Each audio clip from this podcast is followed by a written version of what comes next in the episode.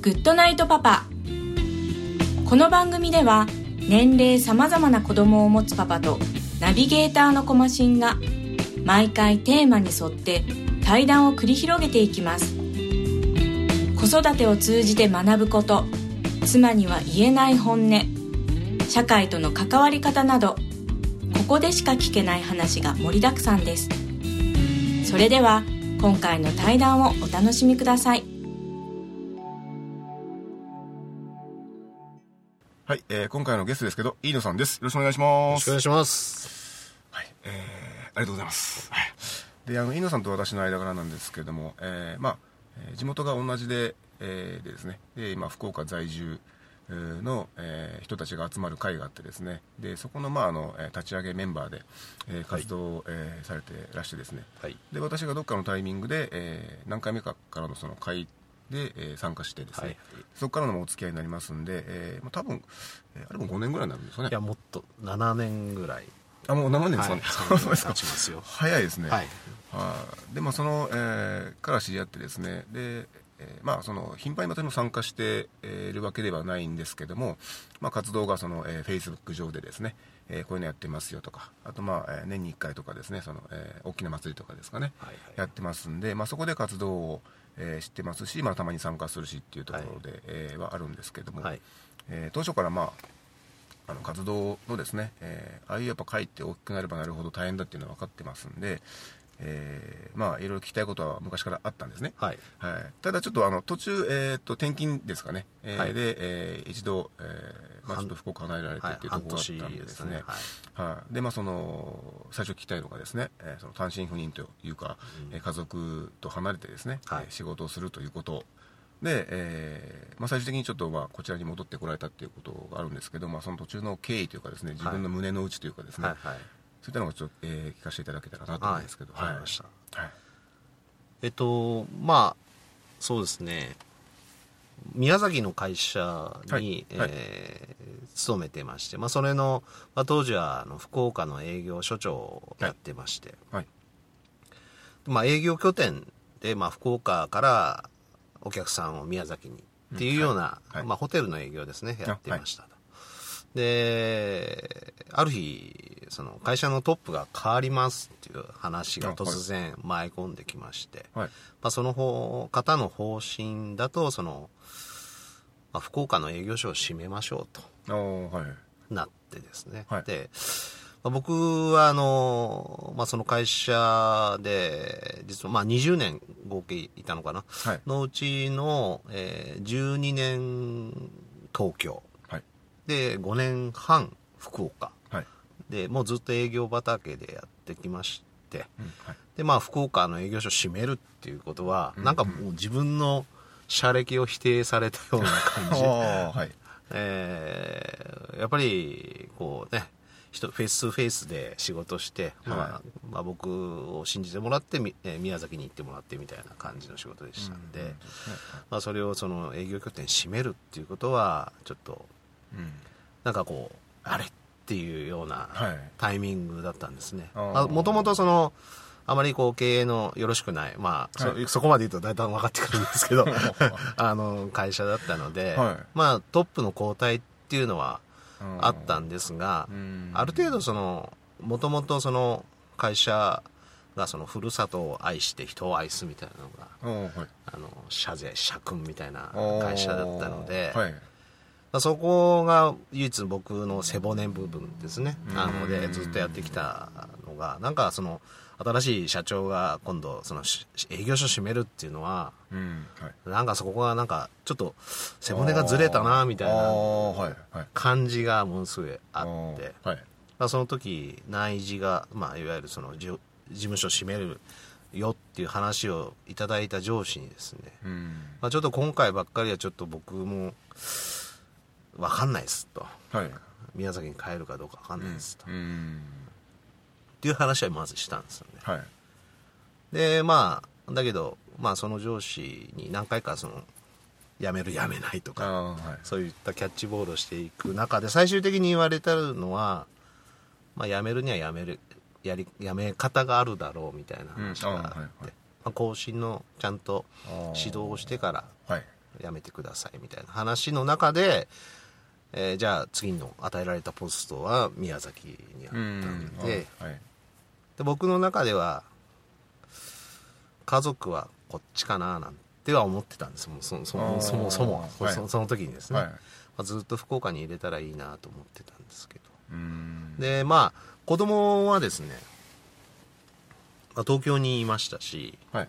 福岡だし本社は宮崎なので福岡に来た時にはもう子供ももうちょっと大きくなってきたんでいつか転校するよっていう話はずっとしてたんですよ、あーはい。でずっと。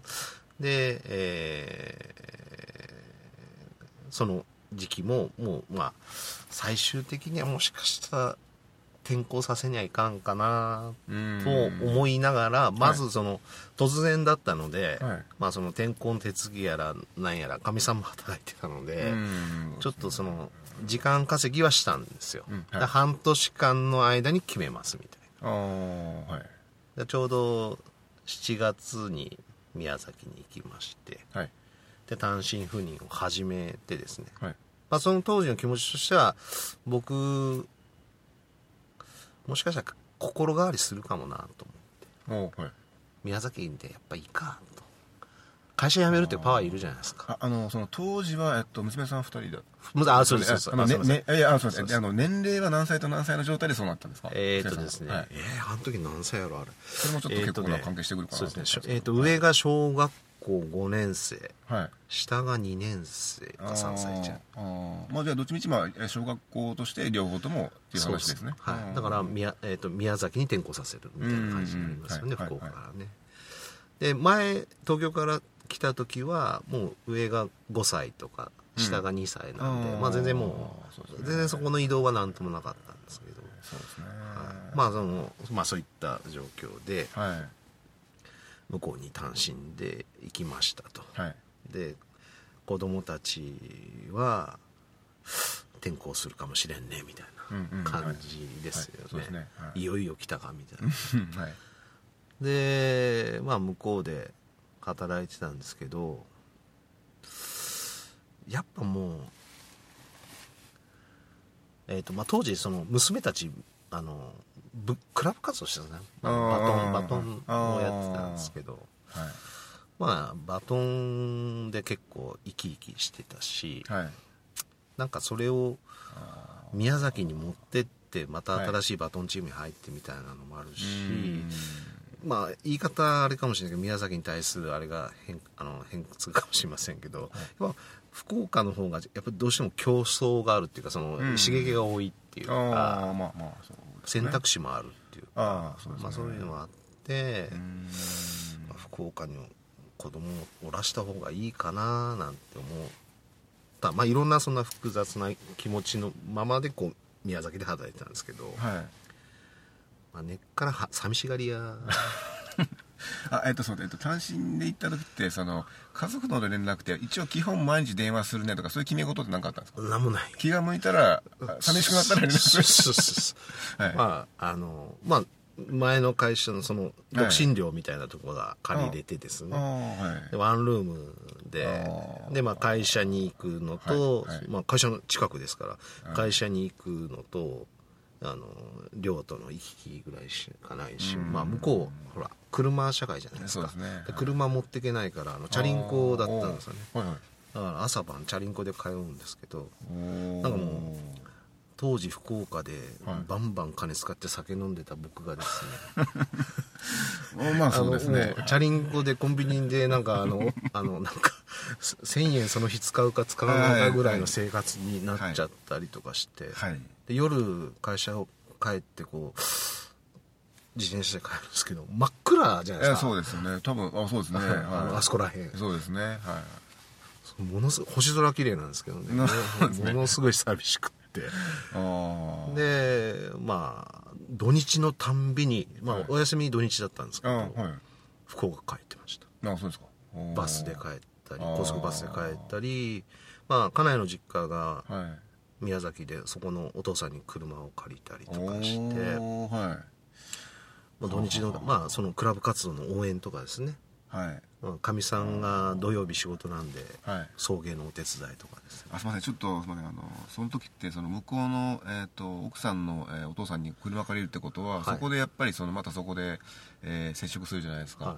あのお父さんも気になってたでしょうね彼はどうするんだろうなみたいな。あそれはものすごいあったと思います。ああですよね。もともと宮崎では結婚しますっていうはい。あの一人娘をいただきますみたいな話だったんで、はいい、つ宮崎に帰ってくるのあかあじゃあ向こうとしてはそうあじゃああのいよいよ帰ってくるかな。あ家族をいつ3人呼び寄せるんだって思ったかもしれないですね。あそういうことですか。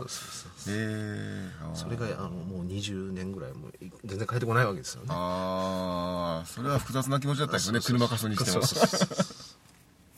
そうですか、はい。ーまあそうなんで、はい7月に行ったんですけどやっぱりはい。会社のその背骨の部分、判断基準の部分がやっぱりはい。違うって思ったのと、あとやっぱり子供をはい。そういった刺激の多い選択肢の多い町うん土地ではい。育っていった方がいいんじゃないかなっていう思いとはいあと家内から一言言われたのは、はあんた辞めるって言わないでねって言われたんですよ。そのはい。宮崎に帰ってからはい。家族を動かしてから、はい。宮崎で辞めるって言わないあんたそういうとこあるかもしれない。まあ一番分かってる方ですからね。そうですね。ただはい宮崎で辞めるっていうことはどういうことかっていうことを考えてほしいと。うんそうですね。その再就職がもっとひど、ね、大変だと思うっていうようなことだと思うんですけど、はい。で、まあ、そういったことを総合的に、まあ、家族会議親も含うんめ両親も含めして、まあ、たまたまそのタイミングで、はい。まあもしかしたらみたいな今の会社のはい。人たちからはい。少しじゃあ試験を受けてみるかみたいな声掛けもいただいてまあいろいろ相談をしてたんですね。会社を辞めるもべきかどうなのか起業起業とかするべきなのかみたいな、まあ、年齢的にもです。ね、はい。まあ、そういった話をしてた人がいるんですけど、うん。まあ、そういった方はちょっとじゃあ試験受けてみるかみたいな話もあったんではい。家内にはい。じゃあ福岡残るかと。はい。一からやり直すかと。い。う話になって。うん。そして、まあ、すぐ子供に言いました。はい「パパが転校するね」って。はい。はい。そしたらパもう本当ねあの、はもうずっといつか転校するっていうプレッシャーかけてたからですね、ああはい。子供はものすごいいい顔しましたね。えものすごい喜んでました。はい。長女も次女も。はい。でも本当にだからあ今も頑張れてるのはうん。その時その誰が一番幸せになったかっていうかあはい。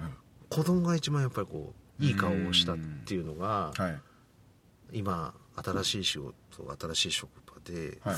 なんか頑張れてる原動力になってるかなみたいなのはすごい思いますね。い。やーですね。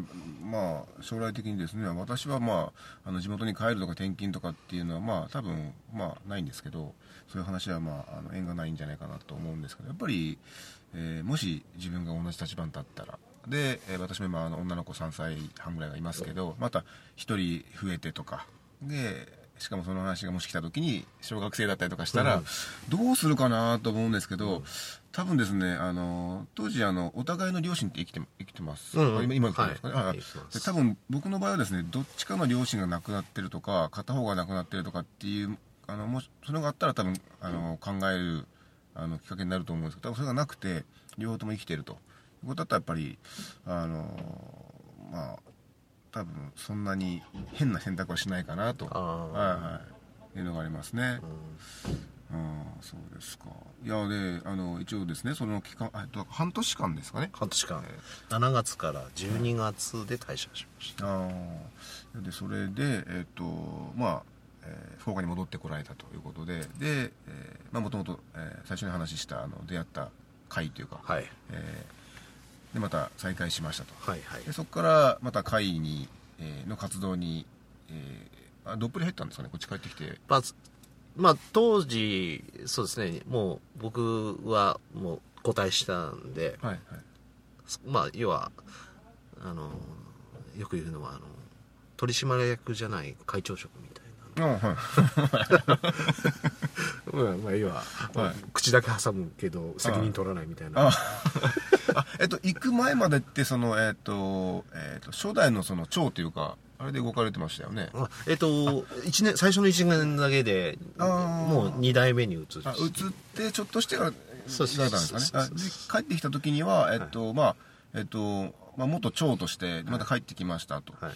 でその会にはやっぱりまだ参加することになると思うんですけど、はいそのまあ、若手というかその方々からはもう一回ちょっと一緒に協力していろいろやってくれませんかっていうのが打診あったんですか、まあなんもないです。ああのっていうかえっ、とその宮崎のそのはい。県人会の集まりなんですけど、はいやっぱり全てが僕そこが福岡に残る決断になったのもやっぱりそこで、まあ、いろんな人間関係、まあ、人脈を構築できたしはい。もちろんそのあもちろんじゃないや。そこでやっぱ新しい会社で話をいただいたのもその中での関係もあったので、でまあやはりその県人会活動を盛り上げていくのも僕の中で福岡に残る一つのミッションうん。だと思っはいた役割誰にも言われてないですけど あの自分なりに自分の立ち位置としてわかります。ね、はい、なんかそううんやらないといけないなと思ってました。なんかあのまあ周りの人にはまあ理解してもらえないにしてもやっぱ自分なりになんかありますよね。多分俺の役割とか立ち位置ここじゃねえかってはいそうそうそう。ありますよね自分で分かるなんか好きなんですよ そうそうそうそうですね。で、そこにいる自分に対してニヤニヤしながら、お前なかなかやるやんけとかって、そうそうそうそう自分を褒めたりそうまさにそう。ああいや、それすごく分かりまして。で、あの、私もその、まあ、この回では、えまあ、そんなに、あの、がっつり入ってないですけど、もともとその自分でですね、あの、二十歳過ぎぐらいから、あの、いろんな主催をしてですね、はい。バーベキューとキャンプとか、あと、まあ、要はもう合コンですよね。はいはいはい。もうひたすら僕3年ぐらいですね、週4とか5とかでずっとやってたんですよ。素敵やね。でそれで一応まあグループがあってですね、でそこでもうみんなでその幹事回し合ったりとかしてたんはいはいはいはい。でそのそういうことをやってる自分っていうのがですねやっぱりその、はいはいはいはい。やっぱ生き生きしてるわけですよね、はい。自分の思うあの自分としてですね。でただですねあのまあやっぱりそういう会を運営していくというかあの継続するってやっぱりいろんな問題があってですね、でもあのお金だけの話だけするとその自腹を切ることもいっぱいありましたし、はい。その周りの方が知らないところでですね、はでなんでこんなことしなくちゃいけないんだと、うん。いうのはあるんですけどただでもこの彼らを呼んだのは俺だろうと。あのこの遊ぼうって言って呼んだのは俺だろうと。はいはいでやっぱ管理しなくちゃいけないと、はい。で一応携帯電話には当時ガラケーのその中にはもう本当にデータバンクいっぱいにですね、はい。あのあるんですけどでドイツがいいやつか悪いやつかもよくわからないぐらいに、もうなんかごちゃごちゃになってきてですね、うん。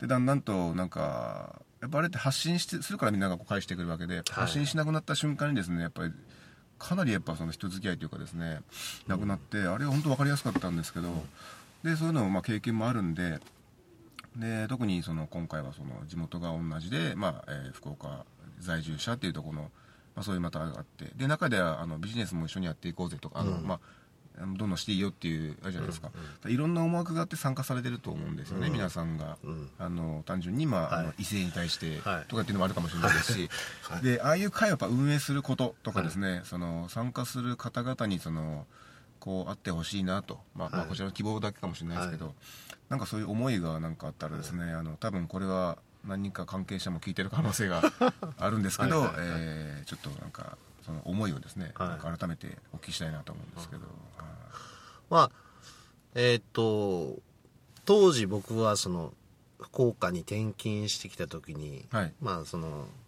福岡営業所の責任者で赴任しまして、はい。でと同時にも宮崎県人会の理事っていうことで、はい。もう理事扱いになったんですよ、でその県人会の集まりがあって、まあ、でかい会議室でうん。見たことないようなお弁当が用意されて、うん。宮崎県人会が毎年10月にあの県人祭ってパーティーやるじゃないですか。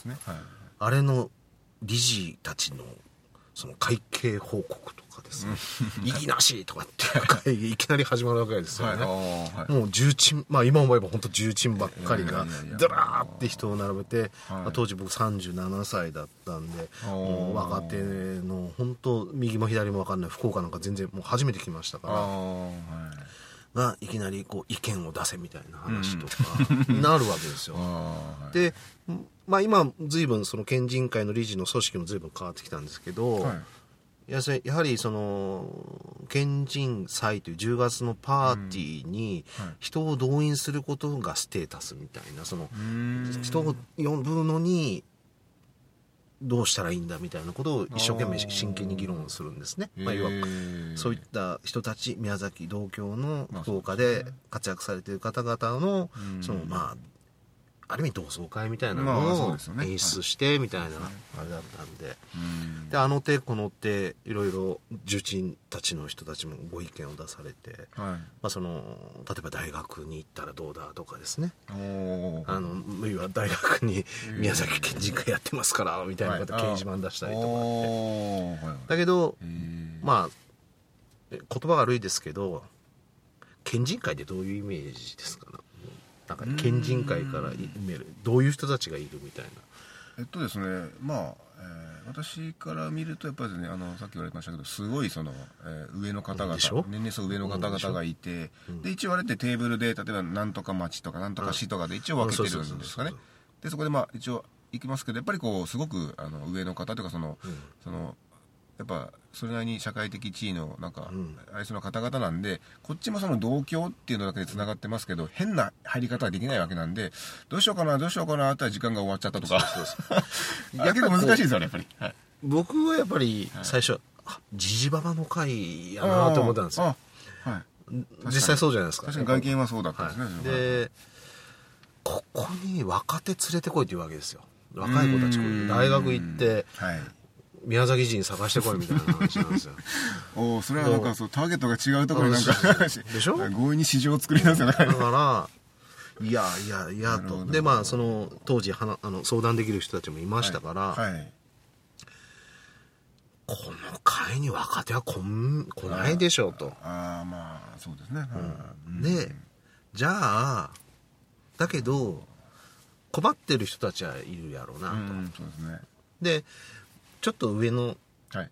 会があってですね、はい。あのよくご存知の人たちあはい。何人かの会があって、はい。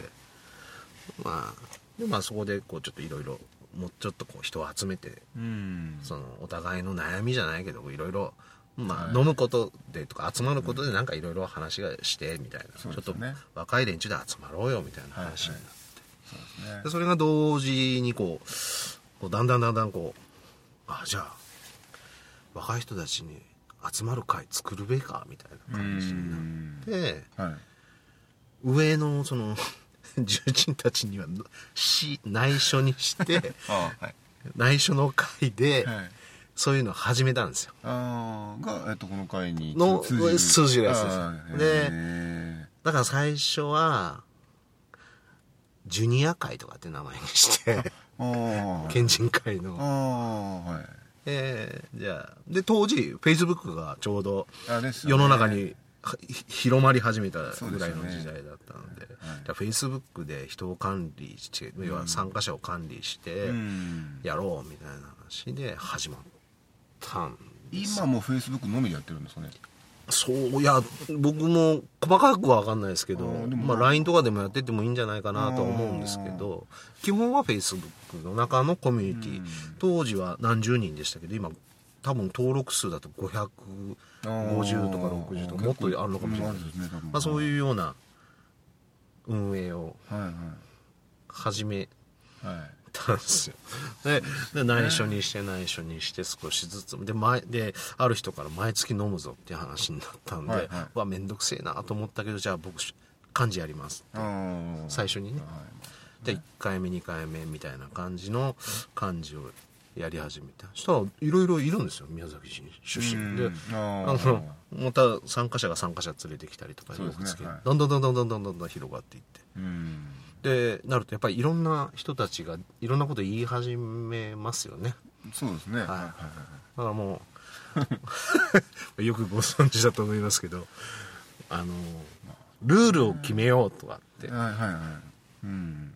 でまあいろいろじゃあ応援団あ言っちゃった。応援団っていう名前にしましたとか、はいそういったその名前を決めるところからとかですね、はい。はい。あとその会にはこういう人たちが参加してほしいとかですうね、んはい。まあ、そういったことからこういうことはやめようとかですね、はいでよく使ってた言葉が思いやりを持ってとかですね。ですね。はい。参加者に対して同郷の人に思いやりを持った接し方をしてください、うん。あと毎回使わせてもらうパーティー会場あるじゃないですか、はい。宴会場ですね、はいはいはい。まあ、それも料理屋宮崎のオーナーの料理屋を毎回毎回使うんですけど、ん。まあ、使わせてもらうんですけどそこのオーナーさんたちにもそのいわゆる思いやりを持って接して、うん。そのこのお店が繁盛するように、はい。情報が Facebook を使って外に拡散僕たちのそのいわゆる友達にこう、うん。ここで県人会の飲み会やったんだけどこんな料理だった？とかこんな会場だったよとか、まはた誰か来てくださいみたいなうん情報が発信できるようなはい。会にししようと、うんはい。まあ、そういったことで、まあ、思いやりを持って、まあ、全てにおいてうん。段取りから、はい。まあ、そういうのは結構最初のうちルール化するっていうかなんかこう自分の中でね。ああはいはい。いやでも多分そういうのがないとまあまあ普段はやっぱり意識しないんでしょうけど一応掲げてますよねどっかそのページのどっか。でこういうルールのもとで集まってます。こういう会ですよっていうふうに対外的に言える状態も作ってますよね、ああでただまあいろいろと、まあ、期間もだいぶ長く、まあ、さっきの話だとまあ7年ぐらいですかね、なってるのでメンバーもだいぶ、まあ、メンバー変わることは逆に僕自然だと思って、はい全然いいんですけどそこからまあこうまた新しく生まれる話とかもあって、えーまあ、より良い会になっていけばいいなとは思うんですけど、まあどうですかね。い今現在の活動私よくわからないですけど、はい。なんかあのー最近参加されてます？ししてない。あ はい、まああの話しておきながら参加してないっていうのはあれなんですけどただあのまあ一応今ああと毎回その会も30人とかぐらいしか入らないお店がどうしてもなってしまうんでですね、あのまあ言い訳じゃないんですけどやっぱりその新しく参加したいという方が参加してまあもしそのまだ足りてなかったらで予定があったら行こうかなっていう形にまあ自然とまあなるんですすよね。はい。やっぱそこで新しいそのつながりができてですね、えーやっぱりあの何回か今あの何人かいましたけどやっぱ転勤して、えっと、宮崎のどなんとかって会社から来て、うん。福岡の営業所とかに来ましたと、うん。で本当に一人ぼっちですみたいな、うん。なってくるとやっぱりああいう会の存在ってでかいだろうなと思ってですね,、僕も転勤族で福岡に来て、うん。やっぱこう話をできる人っていうのはやっぱ必要だったですよ、でいきなり所長で来ま責任者で来ましたから はい。そのいわゆるいわゆるそうん。の誰にそうマーケットを語らないといけないんですけど、はいはい。誰に相談していいんだみたいなことを結構あ福岡っていう土地はこういう土地なんですっていうのを聞く人がいなかったっていうのはものすごい苦労しましたのではその今やってる会、まあ、応援団のそのありようっていうかいろんな人がいろんな仕事をしてる人とか、ね。いろんな価値観の人がいるんで、い。はい。それがやっぱり多様性っていうか武器だと思ううん。思うんですよ。そうですね。たまたま同郷なうん。だけでそうですね。はなんか愛着が湧いて、い。はい。お前どここうやみたいな話。そうですね。であのでいろんなことが聞けたりそうですね。はい。いろいろなアドバイスをしてくれてあうん。じゃあこういう人知っとくけんちょっと今度営業行ってみみたいなこともできたりとかするし、まあさっきちょっと恋愛とかうん。とかうん言いましたけどはい3組結婚してますからねあ本当ですか？え。えまあそそういうのもありだと思うんですああもう全然あ然れですよね。だってやっぱ現役世代うん若手ですから。なんでやっぱりこうある程度やっぱりこう、はい。ルールの中で、はいいい会にしたかったなっていうそこの今思いがちょっとなんか今は物足りさなさが僕自身の中で あ本当ですか？ああるんですあのやっぱりこはい。いろんな人がいて、はい。会をはい。ろん高みに持ってきたいんですよね、そうですね。思いやりを持っていろんな人に接種をしてどっちが上でもない下でもないんですけど、はい。そのああ応援団に言ったら、うん。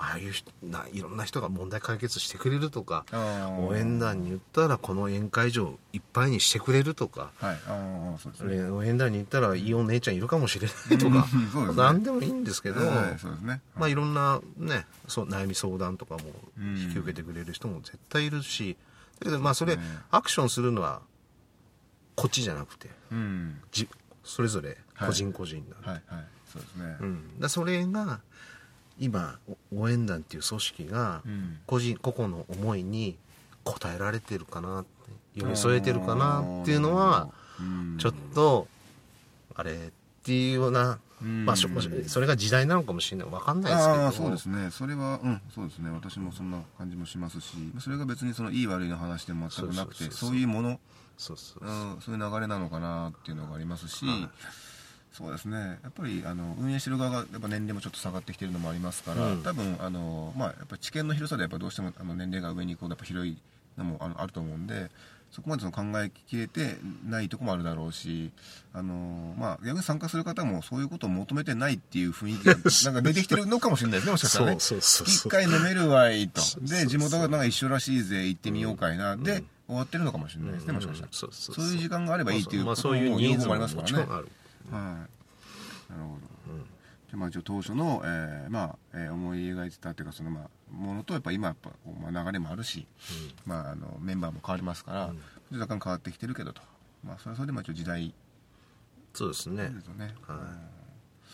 まあ、一応その辺のあの思いっていうのはですね、まあ、僕は結構その稲さんとですねあの飲む時、まあ、そのやっぱいっぱい人がいるんで1対1でこうやって話すことはなかなかなかったんで、はい。まあ、聞けないくはありましたけど、まあ、たまにそのあの応援団の場所以外でもですね、はい。ちょっとあの1対1でちょっとコーヒーでも飲んでくれませんかとか言って、まあ誘ったのもあったんで、あのまあ、こういうことは考えはしてたんですけど、はい。改めてですねやっぱりこういう聞くことってあの会の飲み会の時間の中じゃまあまず難しいしお酒も入ってくるとやっぱこう脱線しちゃうからですね、あのまあ聞けないと思うのでまあ改めてですね、えーまあ、そういうふうな気持ちでえー取り組んでいたよというところのお話ですかね、はい。でまあ一応ぼちぼちあのお時間の方がですね。あそうですか。あのやってきて早いですねいやいやいや意外に早いんですよね、はい、やってきたんですけどまああの最後なんか一つあのこれだけはっていうのがあったら。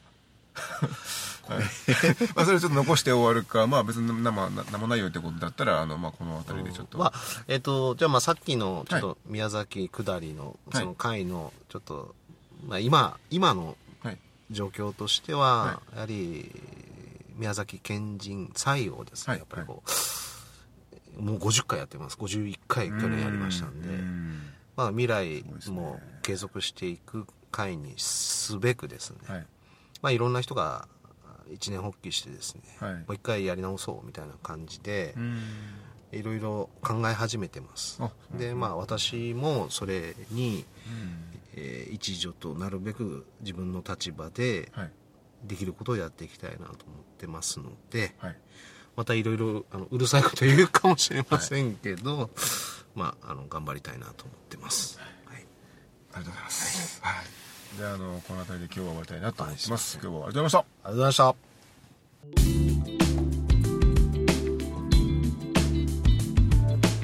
コマシンのグッドナイトパパ。